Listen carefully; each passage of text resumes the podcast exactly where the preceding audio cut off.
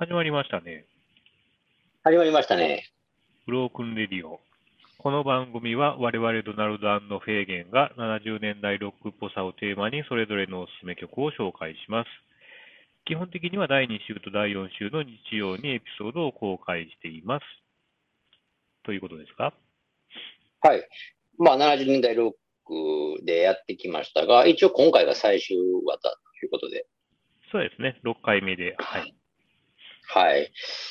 まあね、そんな中で、紹介するのもあれなんですけど、結局はでもやっぱりなんか、まあめちゃめちゃというか、めちゃめちゃでもないかな。うん、まあやっぱり僕の場合は特に有名どころばっかりになっちゃいましたね、結局は。まあ別にそれでいいんですけどね。別に全然。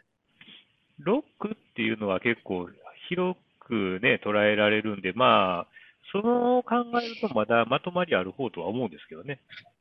ああ、まあね。うん。なんかロック、何々ロックね、まあ、パンクロックなんて今出てきてないでしょ、この70年代のね。出てきてないね。なんか、やっぱりなんか、うん、それは思い出せば、これもあれもってなっちゃうんやけど、それでも、うん、うん、あれかな、なんか外れちゃうというかね、ついつい。今のところ、まあね、セレクションから一切出てないですもんね。そうですよね。まあ、クラウドロックもあれば、なんだろう。まあ、いろいろね、ありますけども、その割には、まとまってるまあ、今回も、パンクロックは出てこないですよね。一応まあ。パンクロックは出てこないんですけど。うん、まあでもあれかな、なんか一応それの源になったようなレコードになってなると言いましょうか。そうですね、まあパンクロック、まあちょっとじゃあ紹介していきましょうか、もう早速。まあ順番にいきましょうか、いつも通り。はい。ではまあドナルドの方からですが、私が今回ご紹介するのは、ワイヤーのアウトドアマイナーという曲です。はいはいはいはい。まあまあ言ったらパンクの時期なんで、まあ、このワイヤーというバンドについてまず話をしますと、1976年に結成ということで、時代としては、まあ、パンクシーン真っただ中に、まあ、キャリアをスタートしているわけなんですけども、真偽のほどはちょっとよくわからないんですけども、結成当初のメンバーが楽器に、まあ、初めて触るっていうぐらいのど素人っていう、まあ、エピソードがあったりするんですけども、はいはい。なんかね、まあ、それほんまかどうかわからないんですけど、まあ、デビューアルバムの、ファーストアルバムの、まあ、ピンクフラッグっていう曲は、まあ、20曲ぐらい曲入ってるけど、まあ、大半は1分前後で終わるような、まあ、すごい短い曲満載で、まあ、サウンドの方も結構荒削りで、まあ、ちょっとパンクっぽいっちゃパンクっぽい音になってるんですけど、なんかね、センスが結構その、いわゆるパンクバンドとはちょっと、まあ、一線を画してるなっていう、なんかそういう音になってるんですよね。で、まあ、その翌年に、まあ、セカンドアルバム、チェアズミッシングっていうのが出るんですけども、そっちの方はちょっとまたシンセとかも入ってきたりして、ちょっとサウンド的にも結構大きく進歩している形になってて、で今回そのご紹介するアウトドアマイナーっていうのはその2作目に収録されている曲になります。でこれもアルバムバージョンですと多分1分40秒台とかで終わるような短い曲なんですけども、今回ご紹介するのはシングルバージョンと思うんですけど、ロングバージョンでまあ2分3分弱ぐらいあるような尺になってる曲で、なんかねワイヤーっぽくないんですよね。ワイヤーっぽくないっていうのはなんかっぽくないね。確かにないですよね。ちょっとメランコリックなマイナーな感じの曲調で、なんか綺麗なんですよね、ように。でも単に綺麗なだけでもなく、やっぱちょっとニューウェーブ感もまあありまして、でそれがこれだから78年ぐらいですかな、出たのが。なかなかやっぱりセンスええなという曲になっておるんですけども、これは知ってましたか？だから、ワイヤーは、確かにだいぶ前なんですけどね、その 2作目のそのチェアーズミッシングですか、はいはい。を聞いて、なんか、なんか、まあ AOR とか言ったら言い過ぎかもしれんけど、なんかやっぱりパンクっぽくないなというかね。そうですね。聞いた印象があって、まあ今回ドナルドさんが紹介した曲だけを覚えてたってことはなかったんですけど、なんせ全然違うなって印象を持ってたんですよね。はいはい。だからその辺がなんか評価されてるんかわかんないんですけど、オークションなんかでもそのチェアーズミッシングだけは結構値段が競り上がったりするんですよね。あ、そうですか。なんか知らんけどね、ちょっと高くなったり多少するみたいで。まあ、その辺、やっぱり世間的な評価というか、多少はあるんかなと思ったりもしますがね。ファーストとかよりも全然多分人気があるような気がしてるんですけど、僕は。まあ、ファースト、セカンドが人気なんでしょうね。でも、まあ、どっちにしろ。まあ、セカンドの方が人気なのかな。ファーストは、まあ、フラジャイルっていう曲が結構、一部クラブヒッツみたいな感じで人気ありますけどね。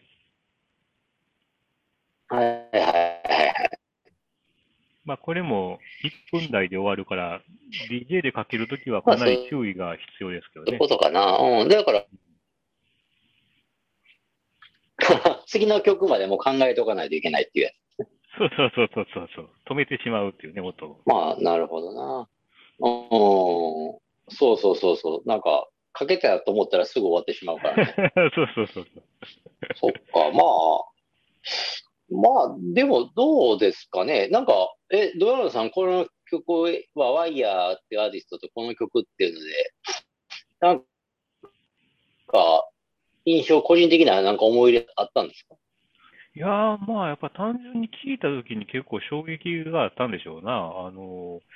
で、まあ、好きなんで、まあ、これも、まあ、CD もね、今、みんなありますけど、これと、レコードも持ってるのと、シングルもまあ買いましたしね、7インチ買いましたし、なんか好きですね、この曲は。なるほどね。曲として結構好きやっていう感じですね。まあ、センスよろしいなという、やっぱり、あれですね、感じがしましたね。なんか、まあ、僕はでもあれかな、そのワイヤー自体にはそんなにでも、結局はいかなかったっていうか、まあ、ニューウェーブ自体がね、そんなになんか、わーってなったことはないんですけど、まあ、そうやな、だからパンクとかニューウェーブって流れの中でね、なんか、なんでしょうね、年代的なこともあるけど、例えば、なんつってんのかな。なんかね、最近、まあ、でもね、ニューウェーブかパンクかって分からへんやつで、ジャパンとかいいじゃないですか。ジャパンって、ジャパンのね、ファーストアルバムって、なんかそういえば最近、まだ聞き直したりしてて、なんか、そういえば一時ハマって聞いてたなって思い出して、なんか、Spotify とか入ってるんで、聞いてたんですけどね。やっぱりいいなとか思ったりして。ジャパンのファーストとか知ってます？デビッド・シルビアム。そう、デビッド・シルビアムの、まあ、バンドですわね。ライフ・イン、あれ違うな。ライフ・イン東京とかあったかな。なんか、坂本龍一の東京ね。一応代表曲とか、そう、やってますね、80年代にね。確かまあね、あんまりピンときた覚えがない。やってんやけど、多分ね、聞いたのは、チェックはしたことあると思うんですけど、なんかあんまりピンときてなかったんでしょうね。あ、そうですか。なんか、僕らが、でも、そうやな、なんか、なんでそういうジャパンを買ったんかなっていうので言ったら、昔ね、大昔学生の時になんか奈良テレビとかテレビ大阪ですかね、なんかライブワイっていう番組知らないですか？なんかライブワイっていう番組知らない？ラテランだけ見たことある。あれ多分ね、見てないですかね。なんかでも見てそうな気するんやけど、多分横浜の方のテレビ局の番組だったと思うんですけど、ちょっとインディーめな、なんか曲とか紹介する音楽番組やったと確か思うんですけど、マイナーなやつね。うん、そこのジングルになんか使われてて、これかっこいい曲やなとか思ってたら、うん、それがジャパンの中の曲やってるの知って、そこから買って聴いたりしてて。へぇ、うん、そんなのがありましてね。まあ、そういう、でもジャパンでよう考えたら何やっていう、まあ、ニューウェーブかってなったんですけど、まあ、その、ドラムさん言う通りで、その、ライフイン東京とか、まあ、あの辺はまさにもろニューウェーブなんですけどね、1枚目だけ全然違う。うん、結構なんか、ノリがいいファンクバンドみたいな感じ。ファンクとロックの融合みたいな感じ。あ、それがまあまあいい感じなんですか？そう、いい感じなんですけど、ところが、デビッド・シルビアンとかはじめ、ジャパンのメンバーってのはすごいなんか、その頃のはちょっと、もうノーサンキューみたいな感じで、もう全然、あんまり振り返りたくない過去らしいですけど。じゃあまあ、それって、80年代からもかかってるんでしょうね。ニューウェーブファンクとか、そう、ポップグループとかね、あれ以降のことをやってたのかなっていう感じなんですかね、じゃあ。まあ、もうちょっとでも、いや、まあ、もうちょっとポップでキャッチーですけどね、ジャパンの方がね。ポップグループになると、ちょっとやっぱアバンギャルドも入ってくるというか。じゃあ、まあ、ちょっとファンカラティーナみたいなことかな、何やったっけ。ああ、だから、その人もね、違うかな、なんか難しいって言ったんですけど、結構ね、なんか、モダンロマンスみたいな。いや、もうちょっとね、鋭角的なんですよ。だから尖ってるんですよ。ああ、そうなんだ。だから結構、だから、まあ、だからグラムロックの流れがあるじゃないですか、グラムロック。はい。まあ、デビッド・ボーイとかね、しかり、TX しかり。ああいう、まあ、お化粧もして、まあ、ロックンロールする流れを、うまいこと、そのファンクとかが混ざったって感じで。結構ね、オンリーワンな音は出しとるんですけど、それがでもね、なんか、メンバーとしてもなんか、あの頃はちょっとって感じやし、もう一個なんか、当時イギリスの一応バンドなんですけど、うん、なんか声優受けも悪かったみたいですね。あ、そう。これが意外なんですけどね。まあ、後々では評価されるんですけど、リリース、リアルタイムでは評判悪かったみたいで。なるほどね。まあ、最評価的な、ね。でもなぜか日本では受けが良くて。まあ、ジャパンやし。うん、まあ、それもあるし、なんかやっぱり単調になんか、女子高生とか中心になんか受けたっていうのは、やっぱりルックスですかね。まあ、ルックスで受けて、で、なんか武道館公演を成功させてるっていう、ようわからへん流れがあるんですけど。まあ、有無を言わせぬ良さがあったのかな、女子高生にとってはね。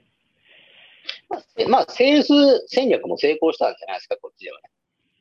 能書きは申しません、言うてね。うん、だからある意味、だからちょっとクイーン的ななんか、うん、クイーン的ななんか流れがあるというか。なるほどね。クイーンだって、まあリアルタイム、一応、日本では人気が安定してあったけど、イギリスではちょっと後からって感じだからね、確か。はい。まあ、その辺の流れあるんかなと。割とね、そういうプロモーション的なところがうまくいってるのか、たまたまなのかね、先に他国で売れてどうのっていうのも、まあ、ありますしね。まあ、ありますわね。うん。その辺がちょっとあるし。うん。まあ、あれかな、まあ、なんで、ワイヤーから話は随分脱線してしまいましたけど。うん、なんでこうなったのかな、まあ、ニューウェーブとかそういう話か。そう、ニューウェーブね。うん、まあ、個人的には。うん。ワイヤーってやっぱり時期的にはこれ78年なんで、まだポストパンクとかかなっていうぐらいで、ニューウェーブってまあもうちょっと後なんですよね。まあ、そういう意味ではやっぱり、まあ、先鞭をつけたとまではちょっと大げさですけど、まあ、早かったのかなっていうね、センスがいいっていうのはかなりありますね。確かにそうですね。で、まあ、曲もよくてね、音作りもなかなかこう、なんか綺麗なんですよね。聴いてて心地いい曲なんで、まあ、ぜひぜひちょっと、ワイヤーって言ったら、ちょっとね、アート的ななんかイメージが強くて、アバンギャルドなんかなとかって思ってる方には、一度聴いていただきたいなという一曲ですね。はい。なるほど。まあ、そんな感じですけども。わかりました。そしたら、まあ、フェーゲンの方に行きましょうか。まあ、フェーゲンの方はね、これまた、超大物というか、なんて言うでしょう。まあ、イギーポップですね。イギーポップ&ザ・当時、ストゥージーズかな。はい。の、アルバムが、ローパワーってアルバムがありまして、まあ、そこからもうタイトル中のローパワーっていうのをちょっとお勧めさせてもらうんですけど、うん。まあ、これもね、冒頭ちょっとドラムさん喋りましたけど、パンク系とか、ちょっとピックアップがこの番組少ないということなんですけど、うん、まあ、よく源流になったアルバムとかね、うん、ルーツで辿っていくと、結構この辺とか、あと MC5 とかね、あの辺がなんか、パンクの元祖というか、言われ方もされてる記事、時々見るというか、うん、なんかほら、パンクって、ダムドってほら言ってるでしょ、バンドで。初期のパンクの。はいはいはい、でダムドとかのメンツがなんか、まあ、インタビューですかなんかそれで答えてたのが、その、MC5 とかストゥージーズのアルバムが、まあ、欲しかったというか、聴きたかったけど、その当時は廃盤でなかったから、そういう音を出したみたいなことを確か言ってる記事見たことがあって。へー。まあその辺やっぱりルーツとしては祭り上げられとるんかなという気はするんですけどね。これ年代的にはローパワーは何年ですか？73ですね。ああ、そうですか。73年ですね。で、だからそういう意味でもやっぱ早いというか、まあ年代だけ見たら早いのかなと思うんですけど、そうですね、一応 E ポップがだからあれじゃないですか。E ポップのね、歴史を、まあ、本当に簡単に紹介すると、68年、9年ぐらいにストゥージーズでレコードデビューして、まあ、LP 出すんですけど、うん、その後なんか、怪我するか、なんか、それかあれかな、精神的に参ったんかな、なんかで、確かに何年間か休むんですよね、実際。で、ブランクがあるわけですよね。うん、で、まあ、ブランクを乗り越えて出したアルバムがこのローパワーっていうことになるんですけど、まあ、その中でもやっぱりそのブランクを乗り越えた一つとしてデビッド・ボーイの、まあ、後押しというか、まあ、絡んでるんですが、まあ、このアルバム自体もだからミックスをデビッド・ボーイがしてるんですよ。あ、そうですか。そうなんです。ミックスをデビッド・ボーイがしてて、まあ、要はその Iggy Pop のなんかパフォーマンスとかを見て、まあ、いいと思ったデビッド・ボーイがまあ、その、なんか仕事を一緒にせえへんかみたいな感じで、バックアップをしたというなんかことらしいんですけど、はいはいはい。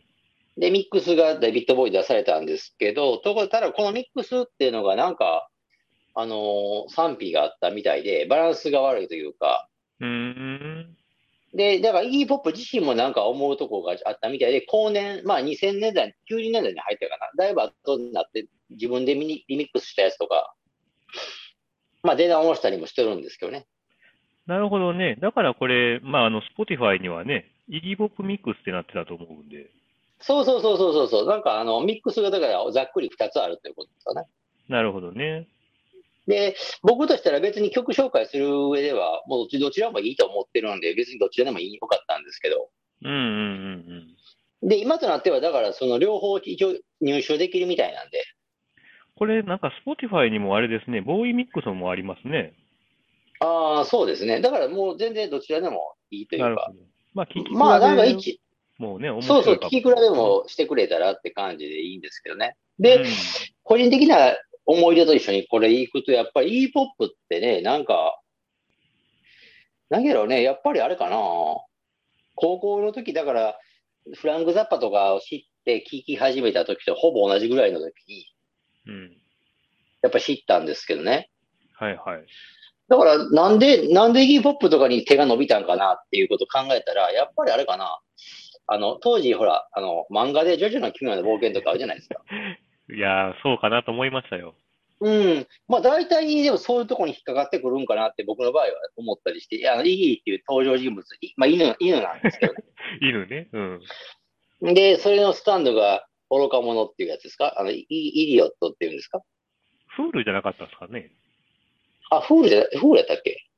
違うかったっけ。あ、フールってだから愚か者ってフールやったから、そうそうそう、うん、フールちゃうかったかなイギーは。なんかそれはでもなんか和訳が愚か者になった気がするんですけどね。まあ実際イギーポップのアルバムにも愚か者っていうのがあるんですよ。ああ、イディオットかな。そうそうそうそうそう。まあそれもあったりして。変なポーズのやつね。ジャケットが。あ、そうかな。あ、そうそうそうそう。変なポーズ取ったやつね。イギーポップがね。はいはい、で、だからそういうのもあってなんとなくイギーポップっていうのに惹かれて、当時のレコードコレクターズとかを読んだりしてて。うん。まあ、そこからは、まあ、なんか人物に惹かれて集めていった、聞いていったって感じなんですけど、うんうん、まあ、その中でもね、やっぱりこのローパワーっていうのが、やっぱり、ジャケットもピンときたしね、シンプルなこのジャケットですかうん、うん、まあ、なんかローリー・テラニしか分からへんようなジャケットなんですけど、まあ、ローリー・テラニシが明らかにね、リスペクトしてる感じ、化粧もしてみたいな感じで。裸になりたがりますよね。ああ、そうそうそうそうそう。まあ、ヒロトもそうかな。そうかな、やっぱり。で、実際このレコードが、あったんですよね。身近なショップに。ああ、そうですか。そうそう、奈良県民御用達の J というレコードにね。J じゃないですよ。D です。D ですね。D です。なんかまあそうそう、今もね、頑張っておられる。そうそうそう、今も健在な店なんですけど。ボットみたいなツイートされるね、お店ですけど。まあ、なんせ、奈良のね、やっぱりちょっと音楽が多少好きでっていうか、まあ、みんな行きましたね。にとっては、うん、そうそう、あの頃やっぱり、うん、まあ、ああいうものを常時レコード揃えたりしてる店ってなかなかね、ないというか。うん、ね、よかったよね。実際だからそこに Iggy Pop の再発の LP もあったんですよね。それでやっぱり買って聞いてみて、ね、うん。まあこれ、だからなんやろうね、聞いた時も、なんやわからんけど、まあっていう感じで、まあ、自分の中で拒絶はしなかったですね。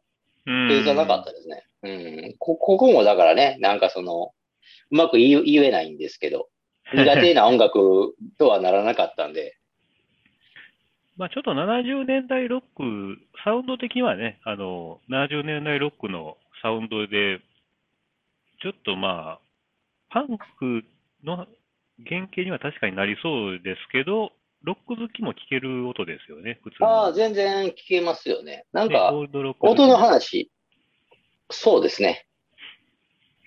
だから、音でいくと、これ、まあ、なんつってんかな、やっぱりでもハードロックとかパンクとか、まあ音楽のジャンルが激しめのジャンルで代表的なとこはあっても、やっぱり音がパンクよりかなって思うんですよね。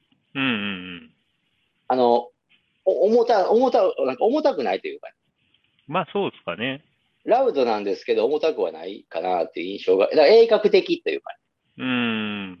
うん、なんかその辺 E のシャウトとかも含めてって感じで。そうですね。やっぱボーカルのキャラクターがね、出てますよね。うん。だから、まあ、後から聞いた言葉ですけど、ガレージサウンドっていうんですか。ああ、まあそうですね。うん。なんか、やっぱり、音としては厚みはないんですけど、尖ってるっていう印象ですかね。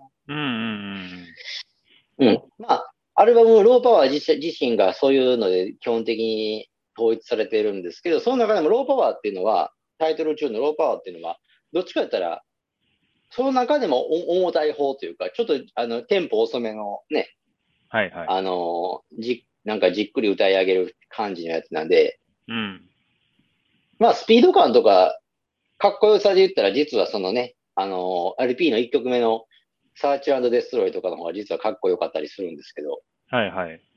まあ、全体的にまあでもあれかなっていうので。うん。ソロパワーってタイトルが。そうやね。なんか、その、当時読んでた雑誌に、やっぱり触発されたんでしょうな。なんかそのローパワーっていうのは、日本和訳がね、引力魔人っていう。そうですね。そうですね。なんか謎の和訳というか。四字熟語みたいだね。うん、なんか、ローパワーをして引力魔人のテーマって、しかも当時のタイトルでね。なかなかでしょ。で、だから、どういうこっちゃと思って、当時なんか辞書も引いた記憶があってね。引力をその、いや、そうそう、いや、ローパワーのローですね、ローの方。ああ、英語の方ね、うん。で、なんか生って生々しいか生とか、そんな意味しかわからんかったですけどね。うん、生ですよね。なんか、うん、そこをでもなんか、引力魔人にした当時の、やっぱり、あれ、当時の CBS ソニーだったはずなんですけど、なんか力技というかね。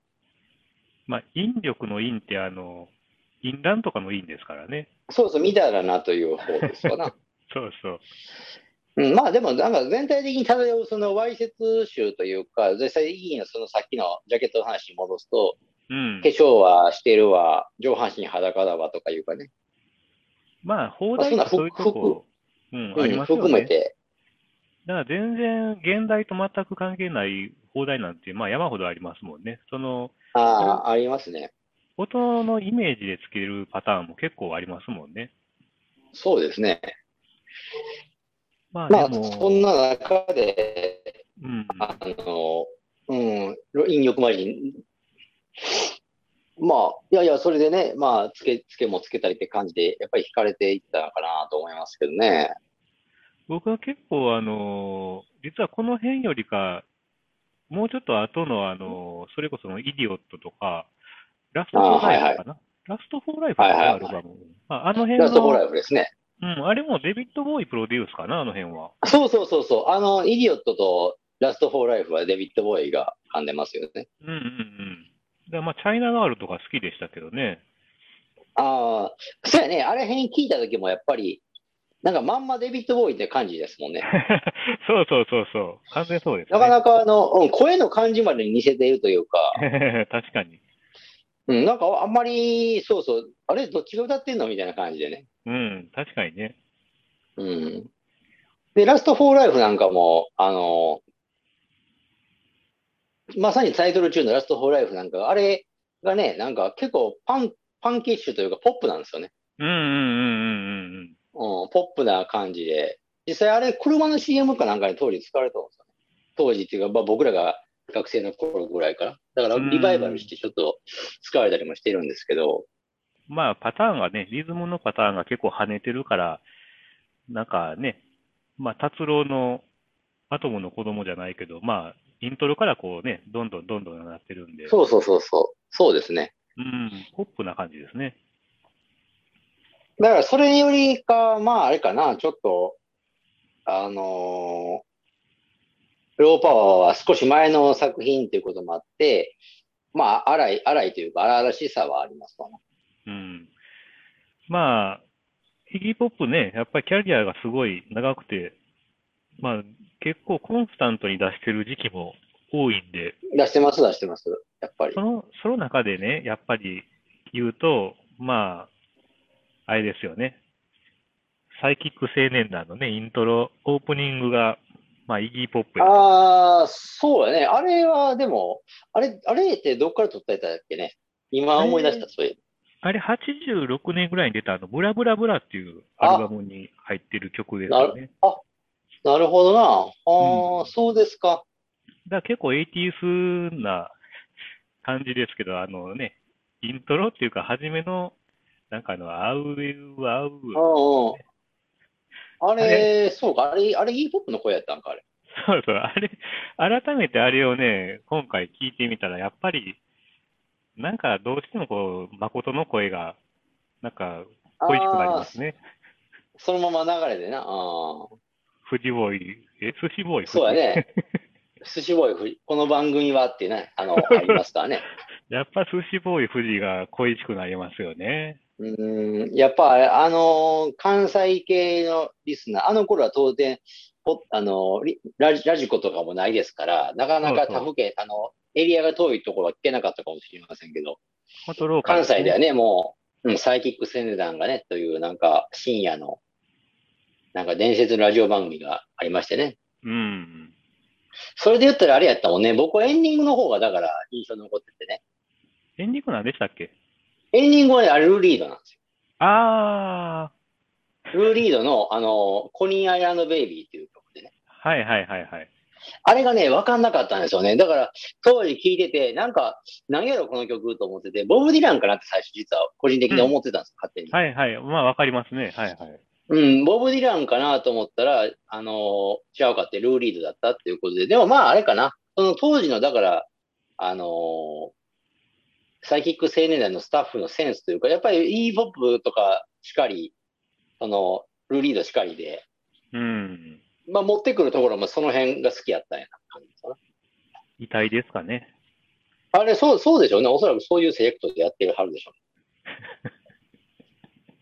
う。なかなかね、でも、ちょっと話それますけど、今ってなんか竹内さんとかやってるじゃないですか。自分で。やってる活動はまあ当然されてますわね。うん、で、北野誠も、まあ一応、もう番組とか自分でなんか復帰してるんですかね。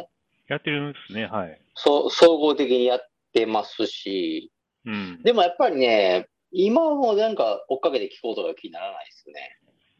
はまぐり顧問の辺で、なんかこんな話するのもまああれなんですけど、はまぐり顧問の辺っていうラジオで、年1ぐらい、ね、年1なんか、年に何回か、北野誠と竹内さん一緒に出てやってますけどね。ああ、やってますよね。僕も1回だけ聞きましたね。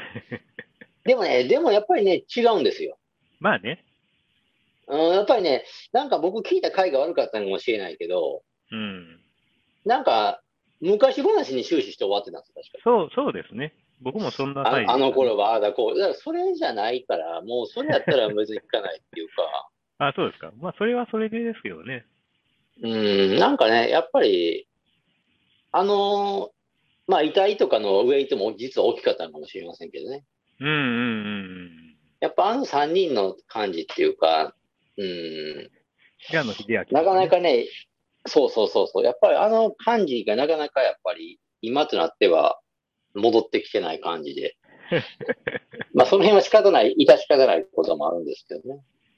まあでも、そういう往年のファンの方は、まあ今回のね、おすすめのローパワーと合わせて、Iggy Pop の、リアルワイルドチャイルドっていう曲なんですけどね。まあこれも合わせてね、聴いてもらえればきっと、まあ、誠の声がちょっと恋しくはなると思うんですよね、タイトルコールのね。まあ、関西の人はね。まあ、そういう楽しみ方もしていただければと思いますけども。はい、まあ、そうですね。じゃあ、そんなこんなでね、まあ、いつも通りエンディングいきましょうか。はい。今回ご紹介した曲は番組のブログにて確認できます。アルファベットでブロークンレディオドナルドでくぐっていただければだいたい一番上に出てきますので、気になった方はぜひチェックしてみてください。あとツイッターやってます。アカウント名はすべて小文字でブロークンレディオ_JP となってます。フォロー、リプライ、メッセージなどよろしくお願いします。はい。で、フェイゲンだけですが、インスタグラムもやっております。まあ、レコードジャケットを中心にアップしてますのでよろしくお願いします。ID は HK774111となってますんでよろしくお願いします。はい。ではまあ今回で70年代シリーズはひとまず終了ということで、次回からまた新シリーズですね。そうですね。なってますんで、またよろしくお願いいたしますということで。はい。お楽しみということでね。はい。ではドナルドでした。はい。平原でした。